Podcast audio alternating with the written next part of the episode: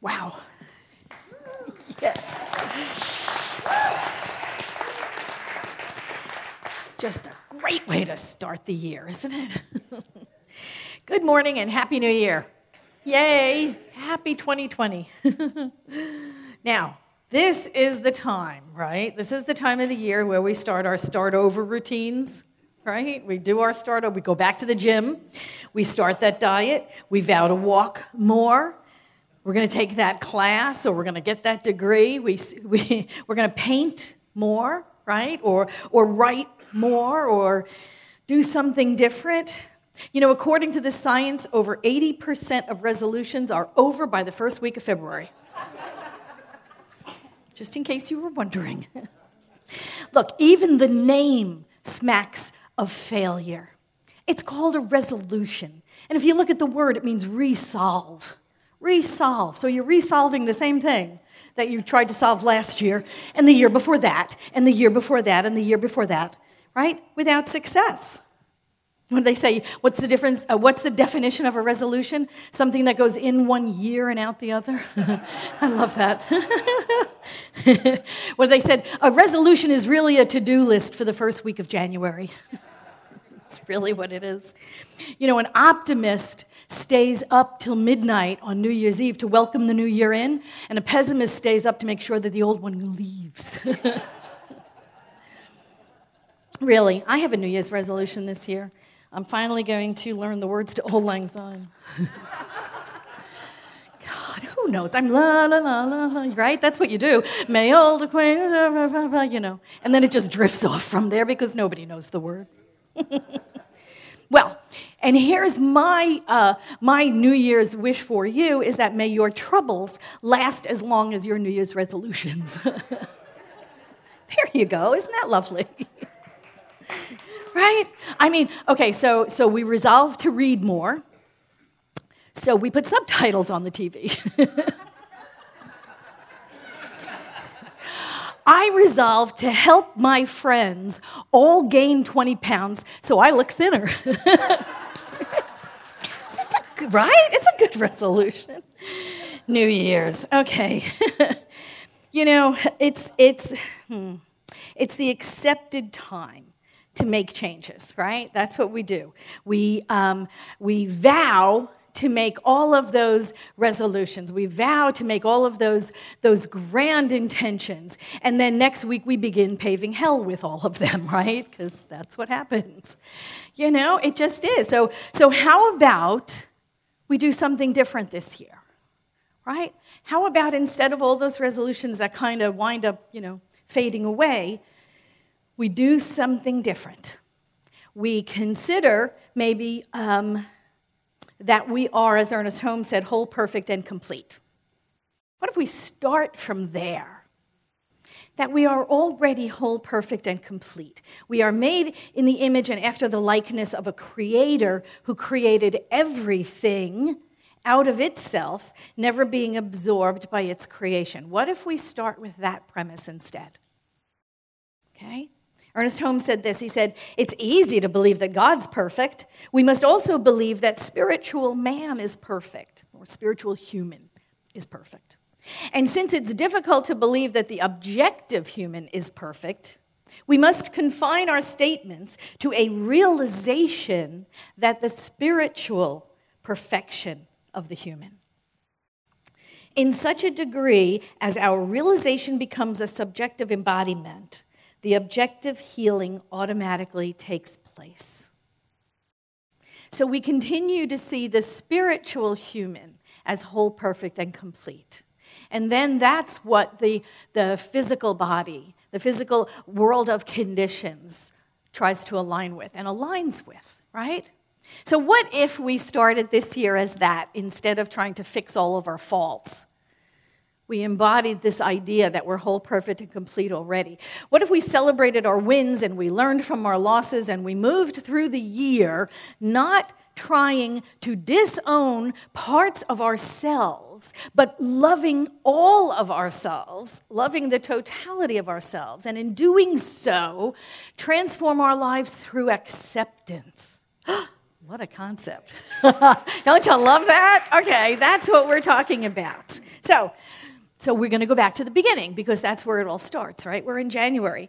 And in the beginning, Ernest Holmes said, These lessons are dedicated to the truth which frees man from himself and sets him on a pathway to a new experience, which enables him to see through the mist to the eternal and changeless reality.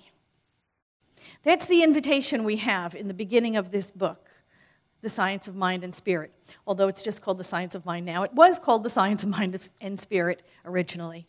And Ernest Holmes goes on to say, Peace be unto thee, stranger, enter and be not afraid. I've left the gate open, and thou art welcome in my home.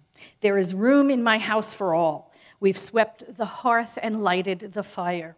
The room is warm and cheerful, and you will find comfort and rest within. The table is laid, and the fruits of life are spread before you. The wine is here also, it sparkles in the light. And the sparkling cider for those of us who are on 12 steps. I have set a chair for you where the sunbeams dance through the shade. Sit and rest and refresh your soul. Eat of the fruit and drink of the beverage. All is yours, and you are welcome. This is the invitation we have into this book is profound, isn't it? It's lovely. It is an invitation to change our lives. It is an invitation to change your thinking and change your life, like Ernest Holmes said. And he placed four sections prior to chapter one. He placed four sections, and those four sections are the thing itself, the way it works, what it does, and how to use it. And if you don't read any other part of this book, because I know it's big and it's long and it's arduous, and some people have said it's very dry, but I found it fascinating. But if you read no other part of this book and just read the first four sections, of the introduction, it will change your life. It will change your life. So, he starts with the thing itself God, the ground of all being, the energy which creates everything in the manifest universe and continues to create, continues to create and dissolve everything, continues to create and dissolve. The manifest universe just keeps creating and dissolving, right? Things come and things go in the manifest universe. Continents have come and gone, empires, countries, things come and they go. They come to pass. Huh? Doesn't say in the Bible it comes to stay. It says it comes to pass. Everything moves in the physical universe. And everything in the manifest universe is created by love through law. This is Ernest Holmes' definition. That spirit is pure love. It creates everything, and it points the way into that creation, loving itself into form, and law is what does the work, without question. Ernest Holmes said this This is the simple meaning of true metaphysical teaching, the study of life and the nature of law, governed and directed by thought, always conscious that we live in a spiritual universe, and that God is in through, as, around, and for us. That's a powerful statement. We have to let go of the Old Testament idea of God. We absolutely have to come to peace and come to heal that Old Testament idea we have of God. That big old man with the long white beard sitting on a cloud up there somewhere, altern- alternatively, blessing some and smiting others, just because. right? Wiping out life on earth because he was not satisfied with the behavior of his own making.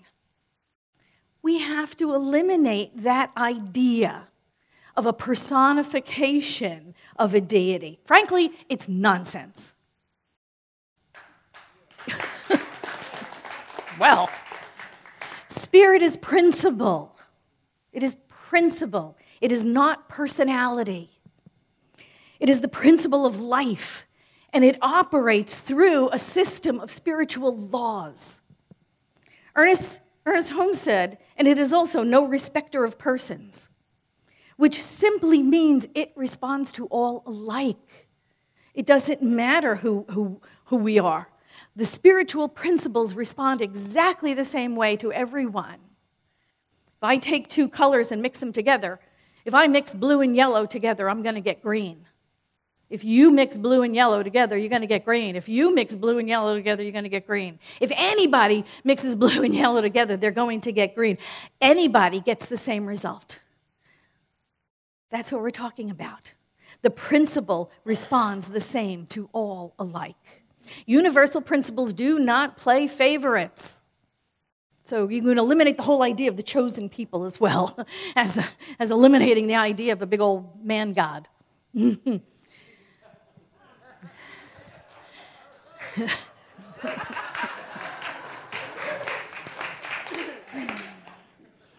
Which leads us to the way it works, right? We have this principle before us. We have this principle before us, this mighty, infinite principle. And the next, the next uh, part of the introduction is the way it works. Ernest Holmes said this He said, The thing then, the thing itself, this principle, this spirit, the thing then works for us by working through us and as us, always. It cannot work for us any other way. It spreads itself over the entire universe and shouts at us from every angle. But it can become power to us only when we recognize it as power. The law receives and does, without question, whatever is planted into it. A farmer plants corn, corn stalks grow. If he plants wheat, wheat will come up out of the ground. Same with watermelon seeds, same with tomato seeds. We get what we plant with no objection from the law. So, what are you planting? Fear or faith? What are you planting? Because that's what's going to come into your experience. You know, that story about somebody's, uh, you know, at the coffee shop and, and he gets his coffee and he turns around to leave and somebody bumps into him and coffee spills all over the place. Why did the coffee spill? And somebody would say, because, well, because he was bumped into. No, the coffee spilled because that's what was in the cup. right? Coffee spilled out of the cup because that's what was in the cup. What is in you? What is in you? So when you get bumped, what comes out? Fear, faith, anger, joy, hostility, forgiveness, compassion. What comes out of you when you get bumped?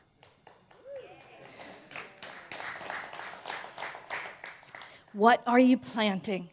Because whatever, whatever you, you are, right? Inside of you, whatever is dwelling in there, whatever energy that you are resonating with, that you are resonating in, that's what will be attracted into your experience through the law. That is what will be attracted into your experience, whatever is in there. That's what you'll attract to yourself. In, in uh, Ernest Holmes said this in, um, This is what it does it personifies itself through the human in varying degrees according to our receptivity to it. Right? That's a third part of this thing. This is what it does it personifies itself through the human in varying degrees according to our receptivity to it. It responds to us. That's what it does. That's the third part in the introduction. It responds to us. Do we see that? The gift has already been given. Spirit has already poured all of itself into, into us, into our, into our condition, into our manifest universe. It is all available to us in limitless quantities. We must make ourselves available to the gift. We must be receptive to it right? According, like he said, according to our receptivity to, uh, to it. See how brilliant that is? Spirit is all around us, right? Like that, that, other, that other quote, all around us, shouting at us, pressing itself up against us. But we must recognize it. We have to recognize it. We say we live in a safe and an orderly universe. And the universe says yes. We say we're alone and we're afraid and we're apt to be a victim. And the universe says yes. We say we're loved and we're lovable, and the universe says yes. And we say we're sad and alone and pathetic, and the universe says yes. Life is not happening to us, life is responding to us. The universe has already given to everyone alike. It is impersonal. Remember the colors? It is impersonal. It has already given itself to us. So it moves us to contemplate the fourth step how to use it. How to use it. And for me, how to use it means believing in it. How to use it means believing it works absolutely accepting and believing as a child, believing it works, believing in its ability to respond to me according to my belief in it. Ernest Holmes said this. He said, It follows that if we believe it will not work, it really works by appearing to not work. When we believe it cannot and it will not, then according to principle, it does not. How brilliant is that? Which means principle is working perfectly. It's working perfectly. It is responding to our belief that it doesn't work. So it doesn't work. Now, it responds to my belief that it does work by working. That's how it works. How perfect is that, right? It means it's working perfectly. It's not working for us when we believe it's not working for us. So simple. Ernest Holmes said this philosophy is very simple, it's just not easy sometimes. and I remember Terry Cole Whittaker said, I think it takes a lot of effort to get to effortless, right? It takes a lot of effort to get to effortless. So it is up to us to practice enlarging our acceptance of it enlarging our acceptance of this power and presence greater than we are that we can use. Our belief that it works all the time, especially in those times when it doesn't appear to be working. To, to absolutely put our faith in it when appearances are contrary to what we would know, right? When we are witnessing conditions to the contrary, it is the most powerful time for us to believe. It is the most rewarding time for us to believe. We must not be fooled by conditions. We must stay steadfast in the face of, in spite of, appearances. We must stay steadfast in principle and know it works. Beyond, beyond hoping, we must know that it works. We must declare peace in the face of chaos. We must declare love in the face of hate. We must declare abundance in the face of lack and wholeness in the face of incompleteness. Ernest Holmes said this about using the power. He said, What you and I need more than anything else and above everything else is a quiet confidence that there is a power greater than we are and that we can use it. And having come to this simple conclusion, we should not spend all our time proclaiming there is a power. Rather, we should spend our time proving this power exists. We should spend our time finding out just how it works and through us and what it means to us as individuals and what it can mean to the whole world if everyone became acquainted with it and learned how to use it. That's what we're here to do.